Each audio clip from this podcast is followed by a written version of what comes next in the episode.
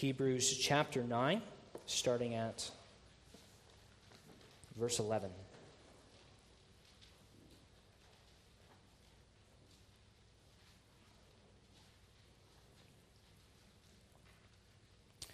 Hebrews 9, verse 11. But Christ came as high priest of the good things to come, with the greater and more perfect tabernacle, not made with hands, that is, not of this creation. Not with the blood of goats and calves, but with his own blood, he entered the most holy place once for all, having obtained eternal redemption. For if the blood of bulls and goats and the ashes of a heifer, sprinkling the unclean, sanctifies for the purifying of the flesh, how much more shall the blood of Christ, who through the eternal Spirit offered himself without spot to God, cleanse your conscience from dead works to serve the living God? And for this reason, he is the mediator of the new covenant by means of death, for the redemption of the transgressions under the first covenant that those who are called may receive the promise of the, of the eternal inheritance.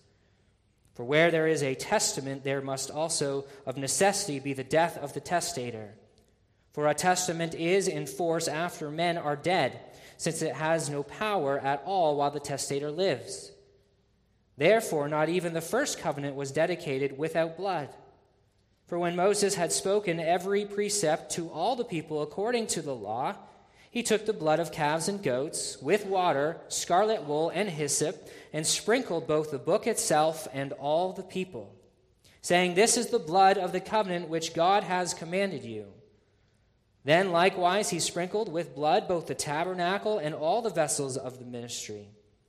According to the law, almost all things are purified with blood, and without shedding of blood there is no remission. Therefore, it was necessary that the copies of the things in the heavens should be purified with these, but the heavenly things themselves with better sacrifices than these. For Christ has not entered the holy places made with hands, which are copies of the true, but into heaven itself, now to appear in the presence of God for us. Not that he should offer himself often as the high priest enters the most holy place every year with the blood of another. He then would have had to suffer often since the foundation of the world. But now, once at the end of the ages, he has appeared to put away sin by the sacrifice of himself. And as it is appointed for men to die once, but after this judgment, so Christ has offered once to bear the sins of many. To those who eagerly wait for him, he will appear a second time apart from sin for salvation. And in conjunction with this, we will also look at Lord's Day 5. Lord's Day 5. And we'll read this responsively together. I will read the questions if you will read the answers. Lord's Day 5, page 874, in the back of your Trinity Psalter hymnal.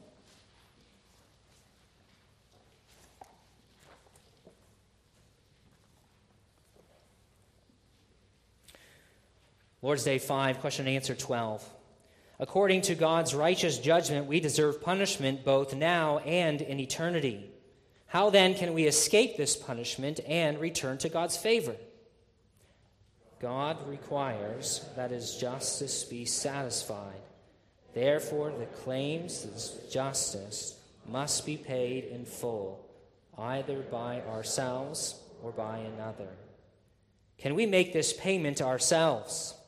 Certainly not. Actually, we increase our debt every day.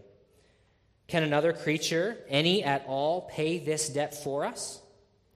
No. To begin with, God will not punish any other creature for what a human is guilty of. Furthermore, no mere creature can bear the weight of God's eternal wrath against sin and deliver others from it.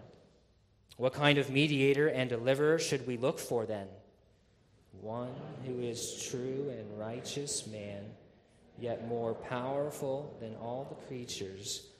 That is, one who is also true God.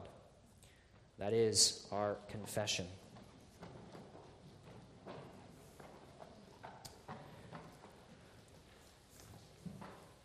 Well, beloved, Lord's Day 5 marks a significant shift in the catechism. In Lord's Days 2 through 4, that you've looked at at the last number of weeks, our attention was focused on the misery of fallen mankind. It showed us what is true about ourselves. It showed us that we are guilty before God, that we deserve His perfect and holy justice. And Lord's Day 5 starts to shift the focus away from our guilt to the solution of our guilt. It shifts from guilt to grace or from sin to salvation in Christ. And in particular, Lord's Day 5 introduces us to this idea the idea of a substitution. I say introduces us to this because we don't get the full picture in this Lord's Day. We get only a hint of this substitute.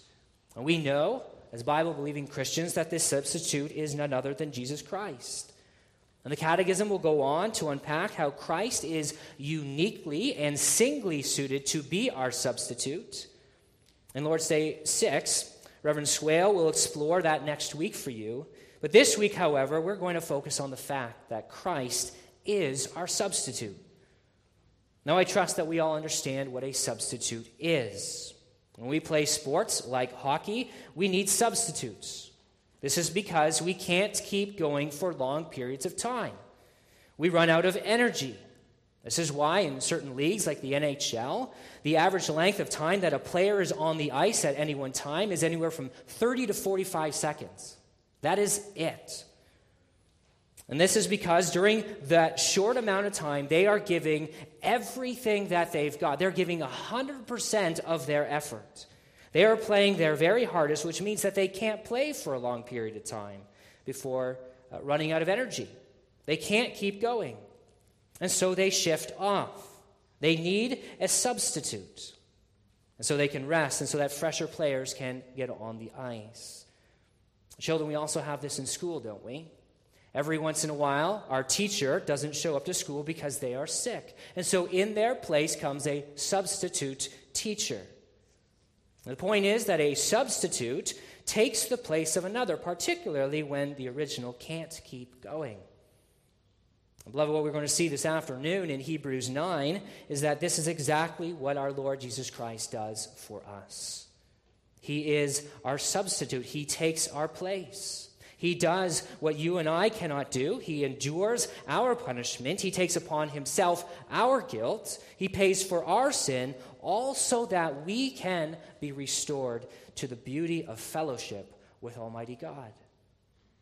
So, this is what we're going to look at this afternoon in Lord's Day 5 and Hebrews 9. We're going to look at it in three points. First, we're going to see or look at our need for a substitute. Second, we're going to look at what cannot be our substitute. And finally, we are going to see our only substitute. First, then, we need to recognize that substitution is needed. It is not an optional thing, but it is a necessary substitution. If we think back to playing hockey, when we were younger, perhaps, we want those shifts to be as long as possible. We don't want to come off the ice. We want to keep on going. We have so much energy that we just want to stay on. But when we start to get older, the idea of shifting suddenly becomes a little bit more enticing. We don't mind those shorter shifts. Perhaps we feel the need for them a little bit more acutely. We see the benefits a little bit more. An important part of our faith, beloved, is the recognition that we need a substitute in our faith. In fact, we have no hope without this substitute. The last few Lord's days in the Catechism have shown us just how hopeless we are if we are left on our own. Question 12 of Lord's Day 5 reminds us of this hopelessness. It reminds us that God's perfect justice must be satisfied, that his anger must be paid, his judgment must be endured. And this is what Lord's Day 4 was all about. It is a part of the very character of our God that his justice requires judgment for our sin. And it's question 13 that humbles any pride that may be in our hearts and puts us in our proper place. It says, Can we make this payment for ourselves? And the answer is certainly not. Notice that it is not a simple no, but it is an emphatic no. It is certainly no. It is without a doubt no. Catechism continues actually, we increase our debt every day. Being in debt can be a bit of an unsettling feeling, can't it? Even more unsettling is when debt keeps on increasing. Sometimes our income cannot sufficiently cover for the unplanned emergencies of our lives. Maybe it's your car that had a catastrophic breakdown requiring you to buy a new one. So you need to take out a car loan to replace it. And then the very next week, your furnace breaks down, meaning that you have to now replace that as well. And so you take out a line of credit. But then the next week, it's the hot water heater that goes. The debt begins to snowball, and every new emergency plunges us deeper and deeper into debt that we cannot pay. Beloved, this is what happens between us and a holy God. We cannot even make the initial payment of God's justice, and yet we increase that debt every single day because of the ongoing sin of our hearts. And the reason that we cannot even pay the initial payment of God's wrath is because that payment is simply too large. You and I can never pay it. Question 12 tells us that we must pay the full payment of God's justice before we can return to God's favor. But you and I can't do that. And the reason why we can't do that is because what God requires from us, the payment that we need to give, is death. It is the ultimate judgment. There is nothing more extreme than death. There is no coming back from death. It's an eternal judgment. It is a final judgment. It is a lasting judgment. And it shows us just how great our debt truly is. This is why God tells us in Hebrews 9, particularly what God tells us in Hebrews 9, particularly in verse 23. Therefore, it was necessary that the copies of the things in the heavens should be purified with these, but the heavenly things themselves with better sacrifices than. That's the wrong verse, sorry. That is the wrong verse. Indeed, under the law, almost everything is purified with blood, and without the blood of the shedding of blood, there is no forgiveness of sins. This is the conclusion that the writer of Hebrews draws after reflecting on how blood was necessary in the temple to purify it. In verse 18, he says, Therefore, not even the first covenant was inaugurated without blood. Part of the cleansing of the people of Israel from their sin was accomplished by the sprinkling of the blood of calves and goats. It was mixed with water, it was sprinkled over the people and over the book of the covenant, over the tent of the tabernacle itself, and all the furniture and the cups and the candle holders. What this blood represented was the life of the animal. This is because without blood, we die. And so the shedding of blood means death. And the point is that something needed to die. That is the path to purification. That is the punishment for sin.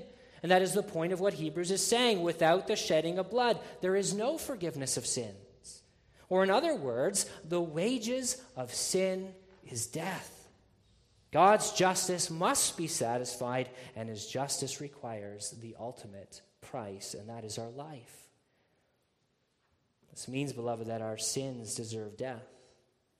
We deserve to die.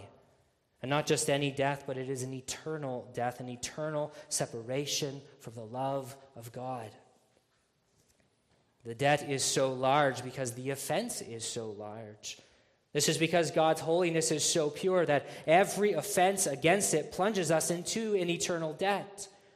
It's sort of like how murderers face multiple life sentences. So great are their crimes, there's no hope of them being freed again.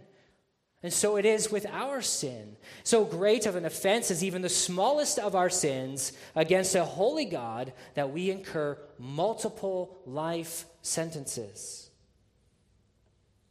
Beloved, this is the debt that we cannot pay.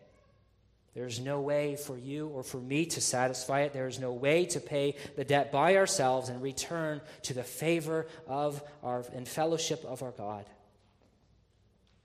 This is because we cannot die and then make ourselves live. We cannot revive ourselves from death. We cannot be reconciled to God through our own death because we cannot survive that death. The Catechism makes the same point in the second half of answer 14 when it says, No mere creature can bear the weight of God's eternal wrath against sin. Creatures like you and me, we are incapable of enduring God's wrath. This is why we need something to stand in our place. This is why, beloved, we need a substitute. And God knows this. Our God has always known this. Already back in the Old Testament temple, the people and the temple were purified by the blood of bulls and goats. It was not their own blood. Something else had to die in their place, and that something in the Old Covenant was the sacrifices of the animals. Their blood was shed in the place of God's people. This means that the idea of a substitute is not something new. It does not just appear for us in the pages of the New Testament out of nowhere. Rather, substitution has been at the heart of the gospel since the very beginning. It has been from the beginning because death is not something that we can survive. God has always recognized our need for a substitute. So, the question, beloved, that we must wrestle with this afternoon is do we recognize our need for a substitute? The question, that is the question that confronts us. We don't like to be dependent on others. That's wired into the very core of who we are as fallen human beings. We don't like to be needy. We, need, we, we like to be independent. And Christ calls us here to recognize, first of all, that you and I are so very desperately needy. He calls us to recognize how great our ever growing debt before God is.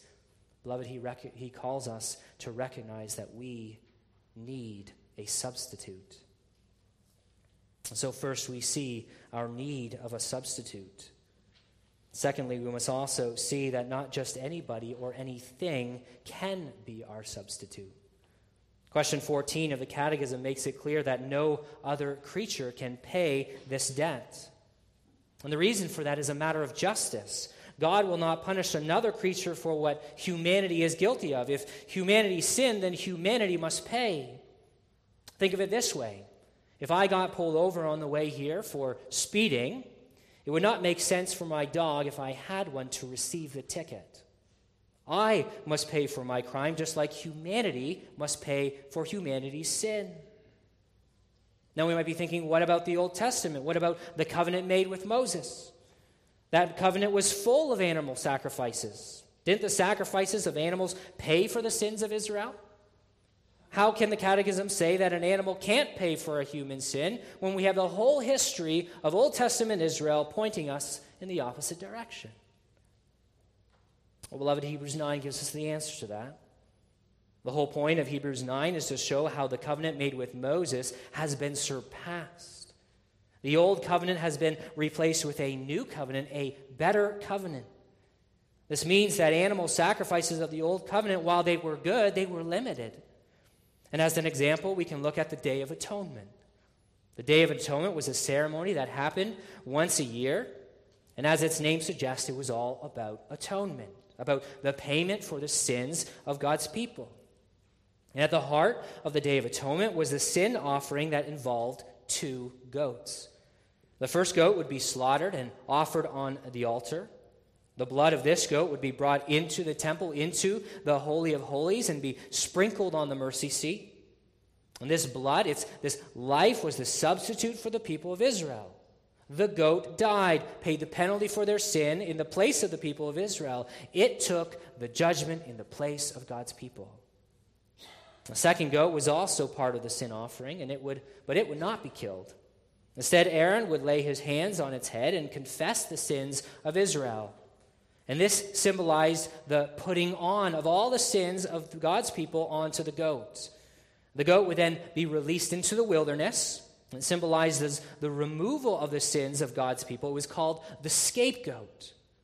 And both goats were substitutes. Both goats took the place of God's people so that they could be restored to God's favor so that they could be purified from their sins and experience the forgiveness of their sins. Yet the writer of Hebrews tells us that they were limited substitutes because they were only able to provide a surface purification. They could only purify the flesh, not the heart. This is what Hebrews tells us in verse 13.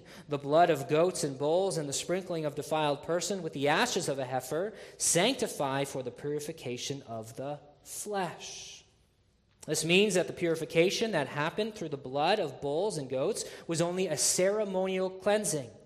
The blood itself did not cleanse the sinner from his or her sins.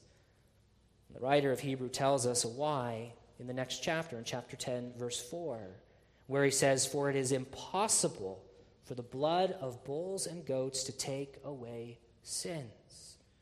It is impossible. But if this is the case, then what is the point of the whole Old Testament sacrificial system?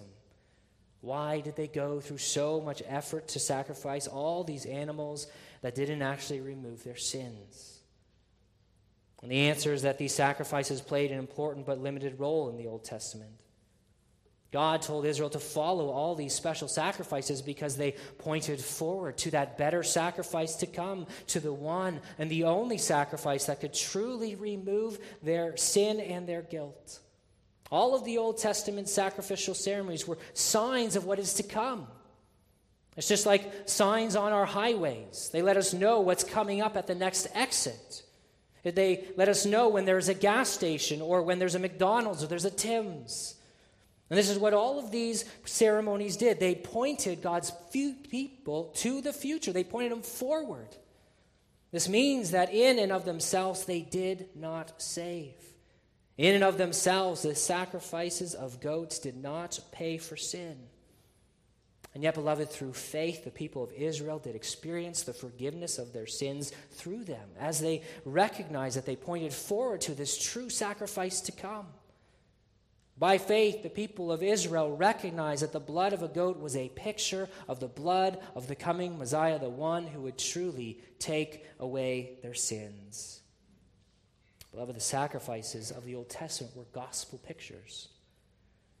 This is why the Old Testament is so incredibly important, even for us today.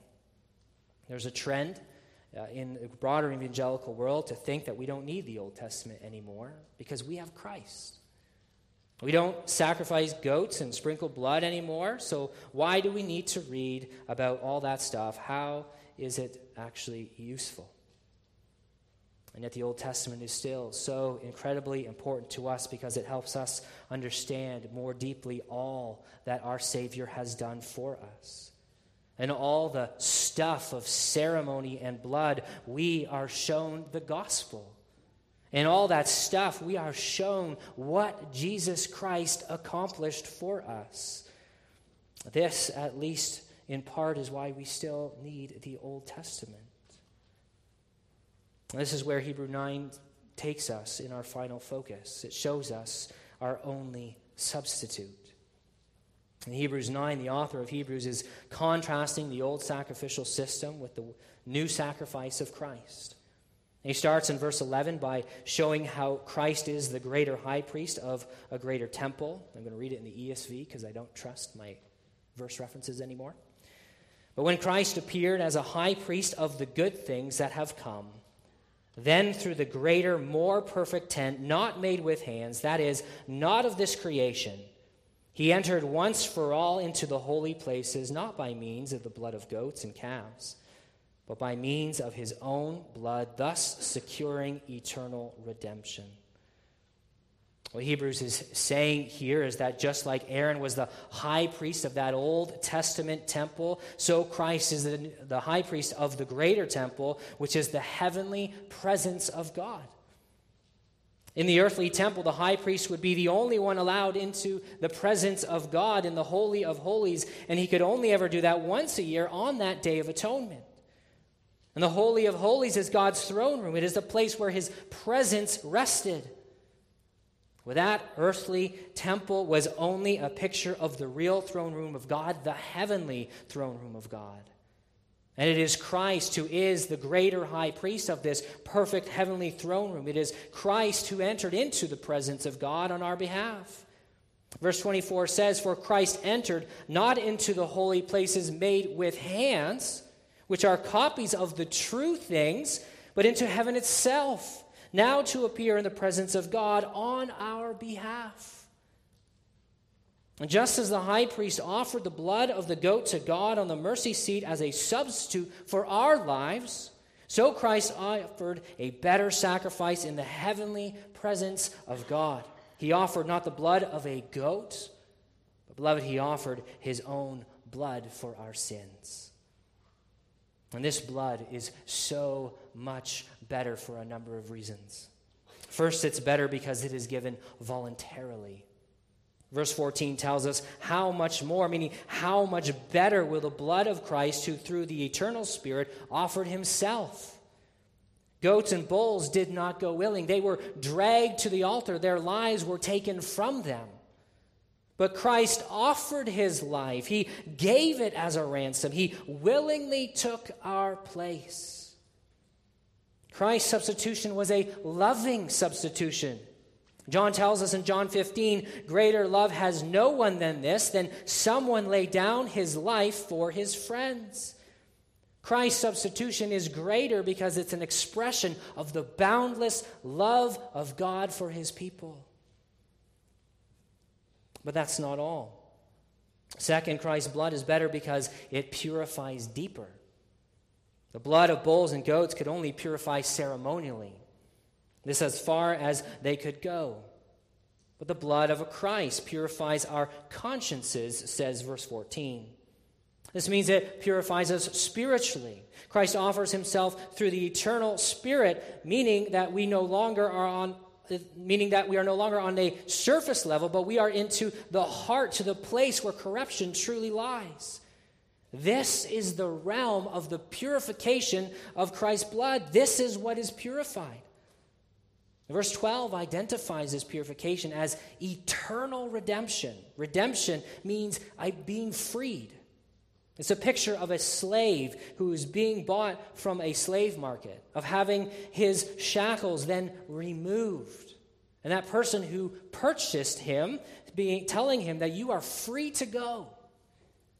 This is what Christ does. He redeems us not only from the punishment of sin, that eternal death, but beloved, he also frees us from the power of sin. We are no longer slaves to sin, says Paul. This brings us to the third reason why Christ's substitutionary blood is so much greater, which is because his sacrifice is a once for all sacrifice. Verse 12 said that he entered once for all into the most holy place. And again, the point is emphasized in that the redemption he secures is an eternal redemption. It's not a temporary redemption.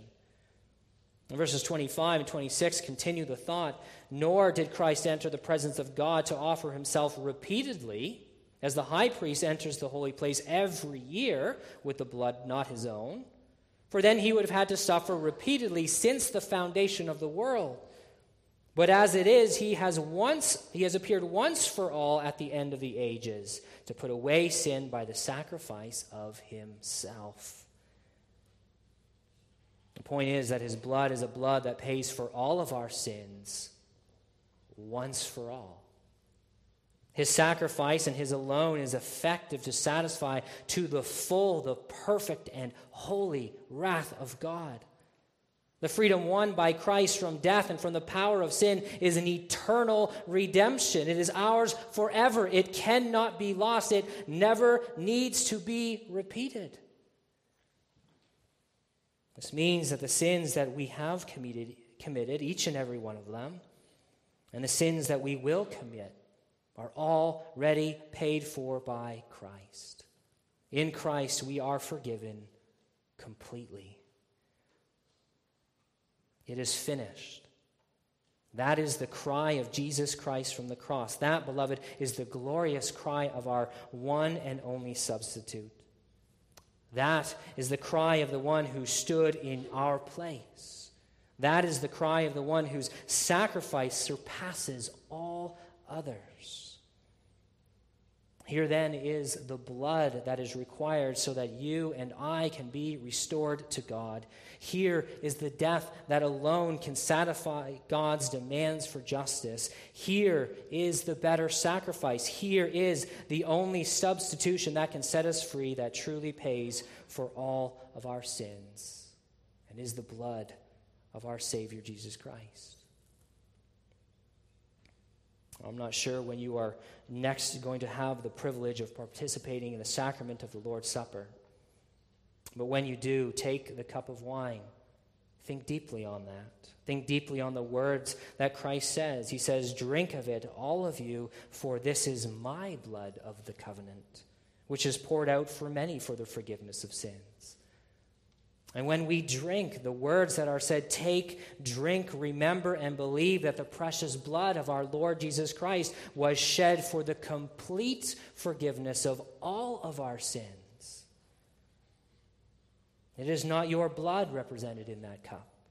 It is not your blood that paid your debt, dear children of God. It is Christ's. It is the blood of your perfect substitute.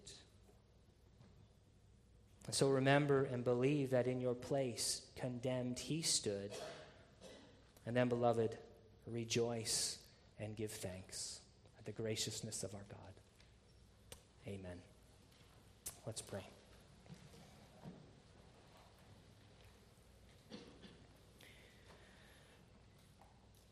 Our Heavenly Father, we are so thankful for the beauty of the gospel. Sometimes we read through the Old Testament and we see all of this uh, documentation of blood and animals and, and death and all these things, and we wonder why is this so important? And so when we get to the New Testament, we see that all these things are pointing to the very thing that you have accomplished for us in the death and the resurrection of Jesus Christ. Father, we are so thankful for the magnitude of your love that you sent your Son to take what is ours. You gave his life as a ransom for us. You, you sent him in our place as our substitute. And Father, we pray that you would help us to grab hold of this gospel truth and faith, that we would grab hold of it and believe it. That we would be assured in the confidence of knowing that you have done for us what we cannot do. You have restored us to God Almighty. Father, we are so very grateful for all that you provide for us. May we lay hold of it in faith.